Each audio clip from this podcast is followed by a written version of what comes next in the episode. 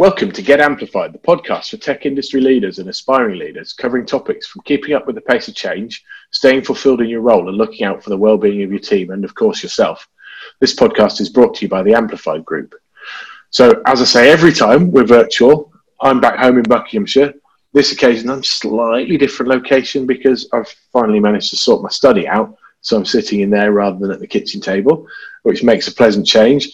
Vicky's in deepest, darkest Oxfordshire and Shah's over in the Netherlands. So, Shah, who's our guest for today?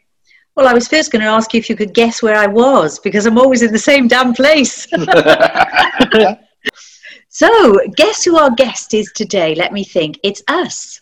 It's us. So it's just us wow. three chickens today. So uh, yeah, we are recording something slightly different today. We're going to hit on one of our very favourite topics, which is the five behaviours of a cohesive team.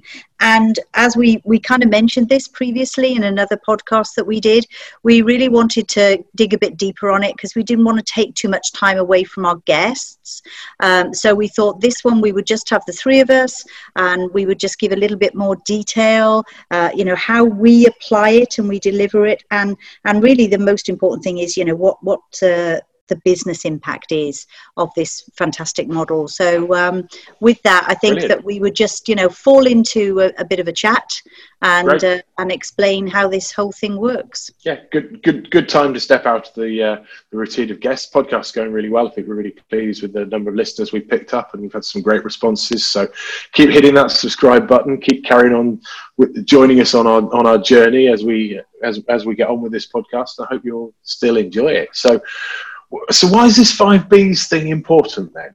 Okay, um, I'm going to have a, a, a go at answering that one. So when we work together, when we go on training at work, when we're learning the skills, when we're learning about a new product, eh, that, that's, that's what we tend to focus on. What we don't focus on is how to work together. And actually, we probably haven't had any conscious training on that since we were probably at primary school. and and it's a it's a, such yes. a, an important piece. If, you know, I was talking to a guy earlier, and he's just changing jobs, and and he'd phoned me to see if I knew of any opportunities that were available. And the first thing he started doing was describing the culture of the type of company he wanted to work at. He didn't say, I want to work in the, the security industry or, I, or I want to work in the channel. He talked about, I want to work in an organization where I can feel like I can make a difference, where everyone gets on, where there isn't any politics. And, and it's becoming more and more apparent that that is what organizations need to be more effective to give them that advantage and if i think about my own experiences and how much time I spent on maneuvering and the politics and figuring out how to get people on the same page versus just getting on and getting the job done and meeting customers. It's about productivity. And so, if we can understand how to more effectively work together and how to do that, and on a previous podcast, we mentioned about Simon Sinek and the fact that he describes this wonderful place of work and where where there's high trust um, and everybody has a purpose and they understand their why. Yeah. But he doesn't tell you how to get there. Why we love the five behaviors of a team from Patrick Lencioni is, is it's practical and it's pragmatic. And Microsoft describe it as the operating system for teams. And, you know, Sam, wow they know they know a bit about operating systems, don't they? Yeah, yeah, yeah, they do, they do, and they've been through quite a bit of cultural change over the last yeah. few years, I suppose, in the in the Satya era. Yes, they have, and and we we can talk about that. In that, you know, if you think this stuff is soft, you only need to read the first five pages of Satya Nadella's book and he says his primary role is the curator of culture. Yeah, that's certainly something that was apparent in my experience at Softcat, in that that was our focus par excellence as a leadership team because if you get the culture right, everything else follows. There's a great quote. There's a, a guy called um, Peter Drucker, and his quote is "Culture eats strategy for breakfast." Yes. And I love, I love Yeah. that phrase. I love that Yeah. phrase. Uh, you know, Yeah. it doesn't mean doesn't mean don't have a strategy. You know, we certainly did have have strategy in place at Softcat. You know, it's fairly simple, so everybody could get behind it. But we were very clear that what drove our business was the culture. And But it's- it's to be the case interesting. even now. that you say um, culture eats strategy for breakfast. If you think of actually what is strategy and what does strategy mean, strategy is just a set of conscious business decisions. So if you have a conscious decision that you're going to have and you're going to build a high trust culture, then that's part of the strategy. Yeah, yeah, yeah, yeah. The two are in, in, interlinked and they, they are they are Yeah. but just just to go back um, i've got a, a little story actually about microsoft that i've just thought of so in in that book where satya talks about him being the curator of culture he starts by saying that when he first started in the role a cartoonist had drawn a cartoon of all his BU leaders holding guns up against each other. And all the BUs were working as silos. Now, let's just fast forward that into um, a business reality context. So, back in 2002, I owned the relationship between Microsoft and Citrix. And at the time, um, I had a tablet from HP and it was an amazing tablet that had a pen and that pen felt like you were writing on paper it was awesome it, it- and and I've, I've got thanks to you and seeing you on a plane with an ipad pro i now have Oh, an yeah, iPad I remember Pro. that. yeah thank you I gave you Um, little training courses, I recall. you did i know it was two years I'd ago forgotten all about Three- that. no more than that But yeah, yeah, it must and be so at least that- three that- years ago, yeah. got to be Yeah. more than that. Actually, we've been doing the Amplified group for longer than that. So, any anyway, the pen that I had for my iPad Pro is nowhere near as good as the pen that I used in 2002 with Microsoft. Now, that pen was created by an incubation BU within Microsoft, and at that time, the Office Group BU was king, and they couldn't use that pen with Office or Word in Word or Excel. They they it was no sorry, you know who are you? You might be part of Microsoft, Yeah. but these silos and the silos. So Microsoft had that ability and technology all that time ago, and yet because of the silos, they weren't able to Because the teams Take are put in advantage of it. Yeah. and and now with Satya and what he's done and the way that he's broken down those silos and and what he did to start with, he got his leadership team to reconnect as human beings. That, that, that that's his words in his book. That's what he said, and he takes them through an exercise where they start to understand each other better. And actually, if we look at the five behaviors, that's where we start and that exercise is is exactly where we start so this isn't soft stuff you know they're a Yeah, trillion dollar yeah. business Yeah, absolutely, absolutely. Yeah, we were talking about it before before we started the recording. We were talking about it being really stuff that you learn and pick up over the years and understand intuitively, and giving it some language. Um, is it worth maybe drilling into which you know what what the five Bs actually are?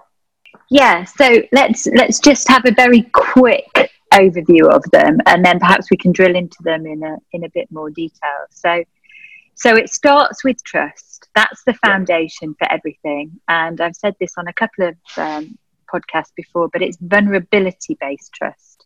Yeah. so what we mean by that is it's a safe enough place for you to say what you really think for you to be able to ask for help for you to say i've made a mistake let's learn from it. So so that's what we mean by trust. And if you've got that type of trust then you're able to have robust debate and conflict. If you can have conflict and everybody feels like they have said what they really think, then they're much more likely to commit to the decision. Even if the decision doesn't go their way, they're much more likely to commit to it. And if they commit to it and you've got clarity of what they're committing to, then you can hold each other accountable. And if you hold each other accountable and you have that accountability, then it leads to having collective results. Those are the five behaviors. And you know, none of those words you will uh, will be new to you. then they're they're not No, new, absolutely. they're not rocket science, but it's the way that you actually bring them to life and put them into action and how they relate to each other. The fourth level accountability, when we work with our clients, that's usually the one that has the most challenge and is the most difficult to work in.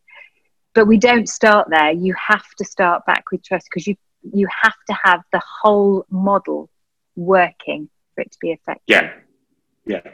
So this is not just fluffy stuff. This is a process that you go through. Is it something that you would do with an entire company, or would you start with a team, or what would what would the process normally be? Absolutely. It is going to be more effective if you can do it top down and through the entire organization. However, we are realistic and pragmatic, and it may be that you just do it within your team to start with or a particular team. And, you know, we've all got experiences of knowing that the team that we're in is a really great place to be and loads of people want to join that team because it's like the most fun place in the company to be in. So so you can still have pockets within an organization where you can have a great team spirit. And so if you have to start there then you can do that. And we certainly do work with clients that do that. And actually we find that we go and do that we can demonstrate results from it and then we can take it to other areas of the organization and and up the chain to the top um, in most cases too one of the things that I say, Vic, is that if somebody asks me, "Oh, can you only do this with an intact team, which means a Yeah. team that are all reporting to the same management level?" I say, "No, you can do it with an intact team and just one team, but you can also think about it as you think that there is a, a person underneath the management, but then also there might be a team that's not an intact team, but it's a purpose and it's a much bigger group of mm. people, but they're all working towards the same purpose. So there might be engineering in there, there might be systems engineers, there might be marketing, there might be sales, but they're all working towards the same purpose. i mean one of the organizations that we work closely with is the chartered institute of project management um, and project management is now i think it's now the third largest job role in the uk they recognize people come together and then they go. It talks it kind of lends itself to what you were talking about earlier with um, having a common purpose. You have a common goal and then you move back into your um, disparate teams again.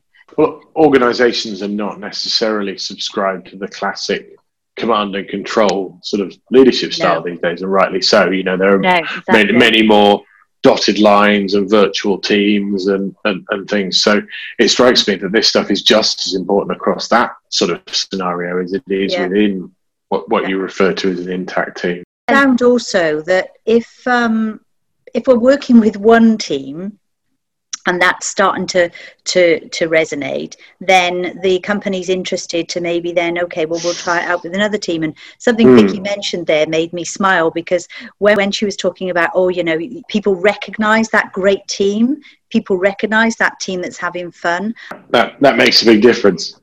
It, it is massively important.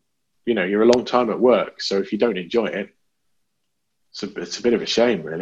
I was with a client a few weeks ago, and this particular client, he said, uh, "I don't come to work to make friends." What, And what a to shame. your to, to, to your point, you know, exactly. You know, life is too short to be at work to not make friends. The the, the Mm. power of what we had at Citrix and what you described at Softcat, and how many friends and lifelong friends that we've made. Yeah. Yeah, I was shocked when you told me that. And when I think of the friends I have now, most of them came out of and were born out of work. Yeah. So I kind of went the other way in that I ended up um, with quite a few of my friends drinking the Softcat Kool Aid, I suppose, as they call it, and coming and joining yeah. us. Yeah. yeah. so yeah. it's kind of funny. Kind of funny. It's it's what we use for recruitment into Amplified as well, if you haven't noticed yeah, so it would appear. Funny. So, Vic, you said earlier that you were going to uh, dig into the trust thing a little bit in a little bit more detail, particularly the vulnerability-based trust. Yeah. So, um, and I think this is probably one of the hardest ones for people to to work with, and it is because once you start getting into conflict and robust debate, then then it starts it starts to feel a little less soft, if if that makes any sense at all. So when you're talking about vulnerability based trust, what we look at, and actually one of the things that we like, and we are going to drill into this a bit further on, is we like the fact that it's measurable. And I'm going to quote Microsoft again because, as I say, they are a case study for this methodology. So not only do they describe it as an operating system for teams, but they say at, at Microsoft we like metrics. And what what the five behaviors gives us is it turns opinion into fact because we can measure trust. So what it does is it enables you to measure trust.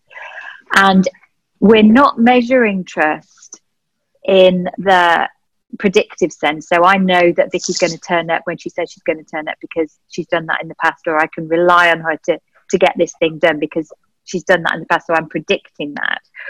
It is that vulnerability where we let our guard down.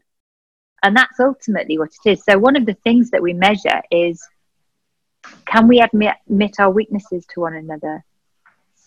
And if you can do that, and if you can show that, my goodness, that builds so much trust because people can also let their guard down then. And then if you've got that and you've got that trust and that relationship between you, and in fact, um, one of the things that's really popular in California at the moment is radical candor. And they talk about radical candor, but they also say you have to have a depth of relationship to start with. You have to have that trust, and, and that it's knowing that people care I think that's really where we're going with it. I think what I'd like to add in there, you know, when we talk about something being measurable, what I can only say is that you know we also like Microsoft Amplified Group. We're we're also the same. We're business people, so therefore we want to measure things. We want to make sure that we can prove to our clients afterwards this worked. And and you know I can only go back to one client that is fairly recently. They did a comparison report from when they first started with five behaviors to now, and they showed that all of the teams that increased with trust, specifically with trust they really went from a either a red or an amber to a green. They were increasing and they had better business results. And I'm not talking about a small amount, I'm talking about in one case 33% increase in business. So it is not fluffy at all. It absolutely proves that by understanding the behaviors of other people you work with, and how you can make that uh, more effective impacts the business as well. It, it's incredible. And the more that we've been doing this, the Amplified Group, you know, you said earlier, a couple of years, we've been doing this now nearly three years. We've really seen that this has had a massive impact on business. So it makes me feel good because I'm the skeptical one, right? I'm the one. you're, you're the cynic yeah i'm the cynic. And i'm the one that says oh goodness me you know how, how is making myself vulnerable and saying that i'm not very good at something going to help me in a work situation? But it jolly well does because then you open yourself up to somebody else saying well actually i'm, I'm i i recognize that in you and i'm a bit the same. Or, or alternatively i'm the flip side of your coin and between us we'll, we'll make a magnificent team yeah, as absolutely. you described previously as well, Sam. With, with yeah, yeah, yeah, ab- yeah, absolutely. Really yeah. I mean, you know, I, am as with you, Shah. I'm a a big skeptic when it comes to sort of management training and jargon mm. and all of that. But mm. this stuff is just so logical and it chimes so clearly with my kind of real world experience. I, and I was lucky because I ended up working really the entirety of my my career thus far in a magnificent organisation that lived this stuff.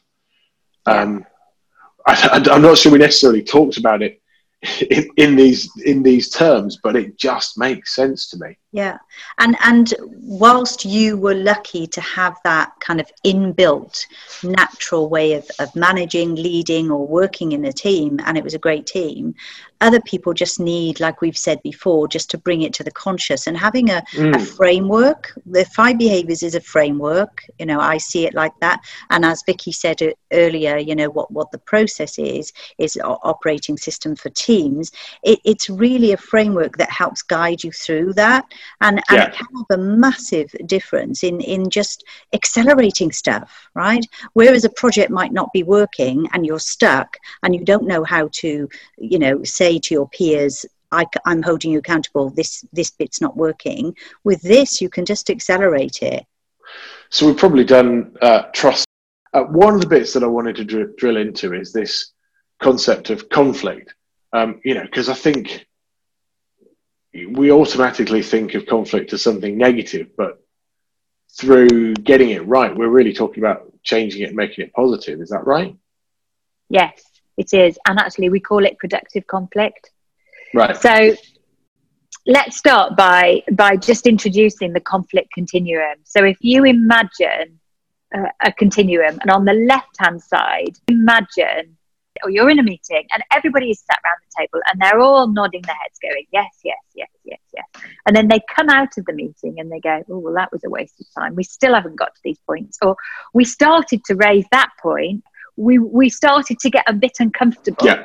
and then we moved on to the next topic. We airbrushed it. The way that we define that is called artificial harmony. And actually if you don't have these heated debates in meetings then it's artificial harmony in that room. And then you come out and then there's unrest and people walking up and down the corridors and moaning and people. Yeah. And, and, and it festers. Yeah. So it causes sort of backbiting and infighting. It does. Uh, that goes on and on and on. And this is where this is how politics breeds. Mm. So if you've got artificial harmony on one side, and then on the other side of the continuum, you've got where it's disrespectful and people are rude to one another, and, and it's really unpleasant that's not where we want to be. But what tends to happen is people will start to get uneasy in their meeting and then they'll say, it's starting to get uncomfortable, we're going to stop. That, that, or they'll start to think if getting uncomfortable, they're going to end up in that disrespectful place. What you actually want to do is you want to be able to work in the middle. And, and part of what we do is we teach people how to work in that middle and how we define it as mining for conflict. In fact, I did it last night at a, at a governor's meeting. There was somebody sat there really quietly and they needed to speak. And I could see that they needed to make their point. And it was, this is good, this is good. Have this heated debate because what you're trying to do is you're trying to get to the best outcome for the business. Mm.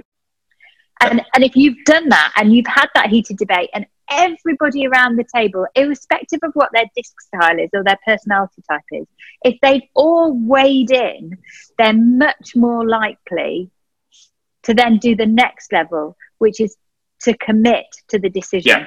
Get behind what the consensus to get behind it, and and it's and it's funny. The research shows, and these these assessments that we do have been done by half a million people. So this isn't you know just a, a small number of people that have done this, but these assessments show that even if people don't agree with actually the decision that's been made, if they believe they've been heard, they're still much more likely to get yeah. behind the decision. On the other hand of that is if they don't feel like they've been heard, then they go off doing the passive aggressive and think, well, I'm going to say yes, yes, yes to you. And I'm afraid I'm guilty of this in my old world. And, and I'm going to go out and I'm just going to carry on doing what I was doing before because you haven't listened to what I've said. But imagine a scenario where you've had this really heated debate, everybody's been listened to, the leader then makes a decision and says, right, okay, this is where we're going to go this is what we're going to do. Let's agree what time frame we're going to go after this with and what are we going to measure Now, let's come up with a contingency plan in case that doesn't work. Can we all get on the same page and at least move forwards in the same direction? That's how you get alignment. And um, yeah. Amazon and Intel have this term disagree and commit. It means you might disagree around the table, but you still need to commit. Um, yeah. And yeah, there's an there's an element of toeing the party line, but you've got to be brought into that party line through this you've got to believe, debate. Yes, but if you know that there's a contingency plan and, and that if you're going to do this and put your heart into it for six months or three months or whatever you hmm. agree, mm. and you know that there's metrics and that you can change course, the world is moving so fast now. You need to be able to move and change direction. Mm. Um, and so it's it's learn, fail fast, and move forwards. That's the that's that's yeah. the idea behind it. Something else that's really important and commitment is the difference between commitment and consensus. So, the difference. What is the difference between commitment and consensus? And yes, it's my turn to put you on the spot. How long? What do you think? Well, I would say that consensus means that you all agree, whereas commitment would be getting behind whatever the outcome is, whether you agree or not. Yes. Would that be right? You've read the textbook. You're absolutely right on there. That's, that's but, but do you know what? I ask that in every session that I do, and I think you're the first person that's answered it the right way round back because what we tend to the, the way that I answer the question, by the way, is the difference between consensus and commitment, in my experience, is at least six months.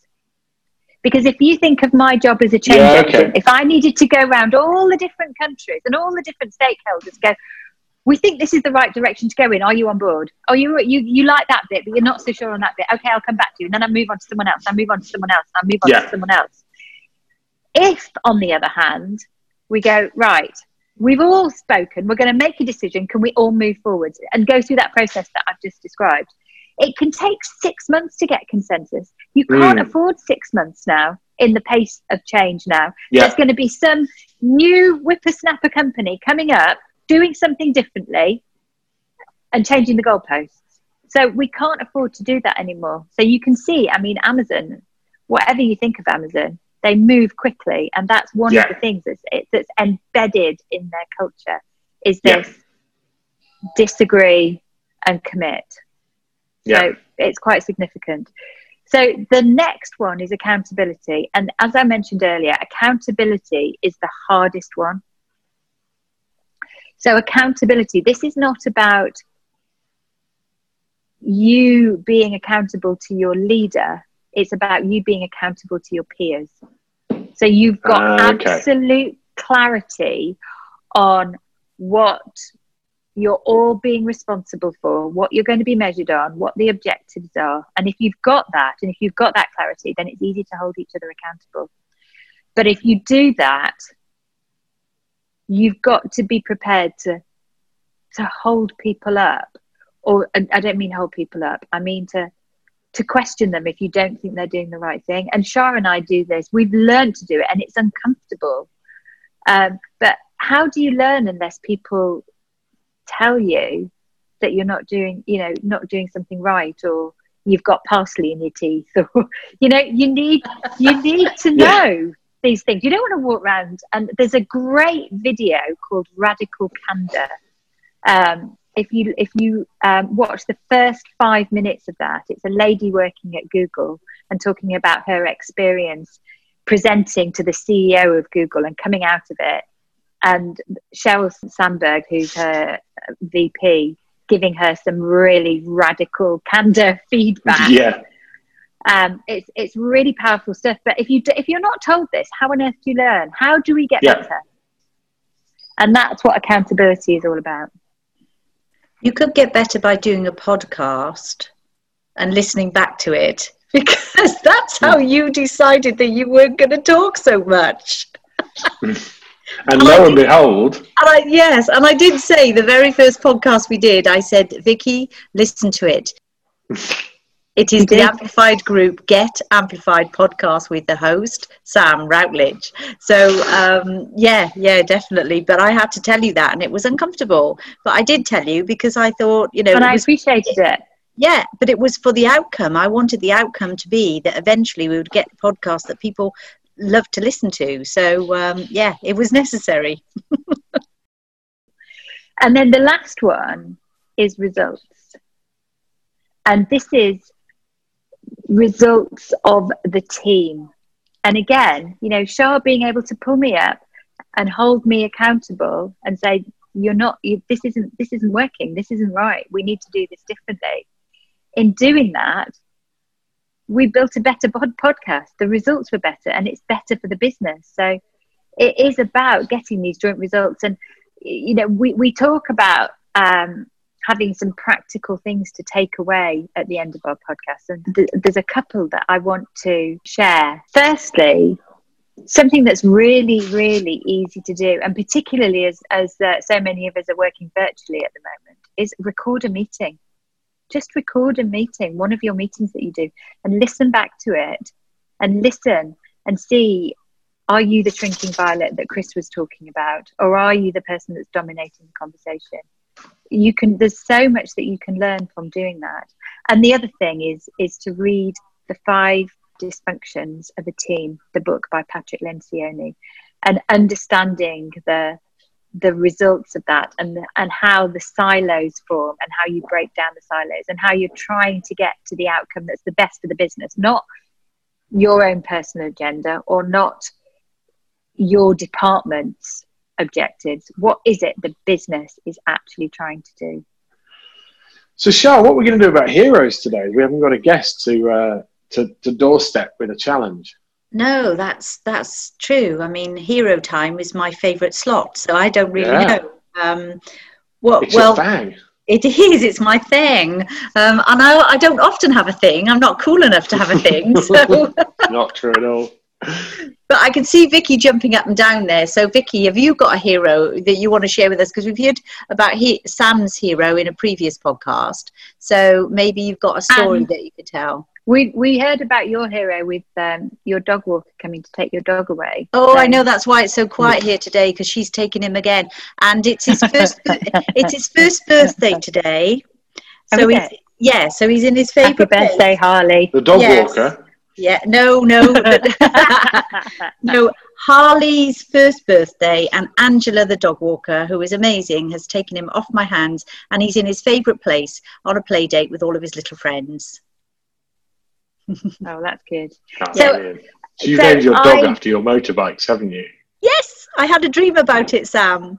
I actually dreamt that my my brilliant. darling my darling dog Dylan, who is no longer with us, was playing with a puppy, and that puppy was called Harley, and that's why he's called Harley. I didn't oh. know that. After all this time, I love it. It struck a chord with us that. because we have two Harley Davidsons. So yeah, yeah, yeah. So I have a hero that I would like Fantastic. to talk about, and the hero that I would like to talk about today is a former CEO, and this um, particular uh, CEO is my hero because what he did really took balls. And, and what I mean by that is I was working with a leadership team and we went through the five behaviors. And he, as we went through the process, he realized it was not the right role for him to be the CEO. And it was his responsibility to to move on to it and, and take a new direction. And he realized that he was holding the company back. He was highly technical. He understood his his technical capabilities but they weren't the right skills to be ceo um, and he was really brave to do that. And it, you know, the company's gone from strength to strength, and I think it's, I think it's really great, and it was a really brave thing of him to do to admit that. And the IT leaders survey that we did um, two years ago now, what was really apparent on that was the smaller companies that were 15 years old that hadn't been able to scale because they had low trust in the environment because the founders were too controlling. So we can really resonate, and this means a lot to us. And actually, one of the next podcasts in the next series is going to be with another former CEO who is still with the same company, but he realized he was the founder and CEO. He realized that he had some blind spots, and this the company has gone from strength to strength with him still there, but in doing the things that really fit his skills. So I think it's a really, it's a really brave thing to do. So, yeah. so that's that's the hero that I wanted to talk about today. Thanks, Vic. And one one point I make is that real life coming to us and hitting us in the face is so funny because the podcast that we're going to do about that CEO, Patrick Lencioni's just brought out a book called The Motive, which is very good. I would recommend you read it, everybody.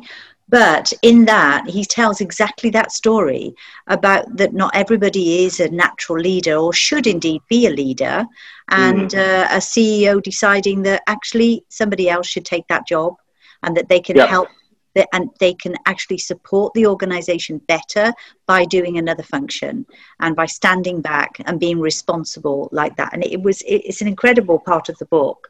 Um, but uh, yeah it just so happens that we're going to have a real life version of that coming up soon. So uh, brilliant. great point. Thank you vic. That was brilliant. Loved it. So thank you both. It's been fun doing one with just just the three of us as the song almost goes. Um, and we'll be back we'll be back with a proper guest next time. So thank you for listening to Get Amplified from the Amplified Group. If you liked it, please be sure to subscribe and we'll see you next time.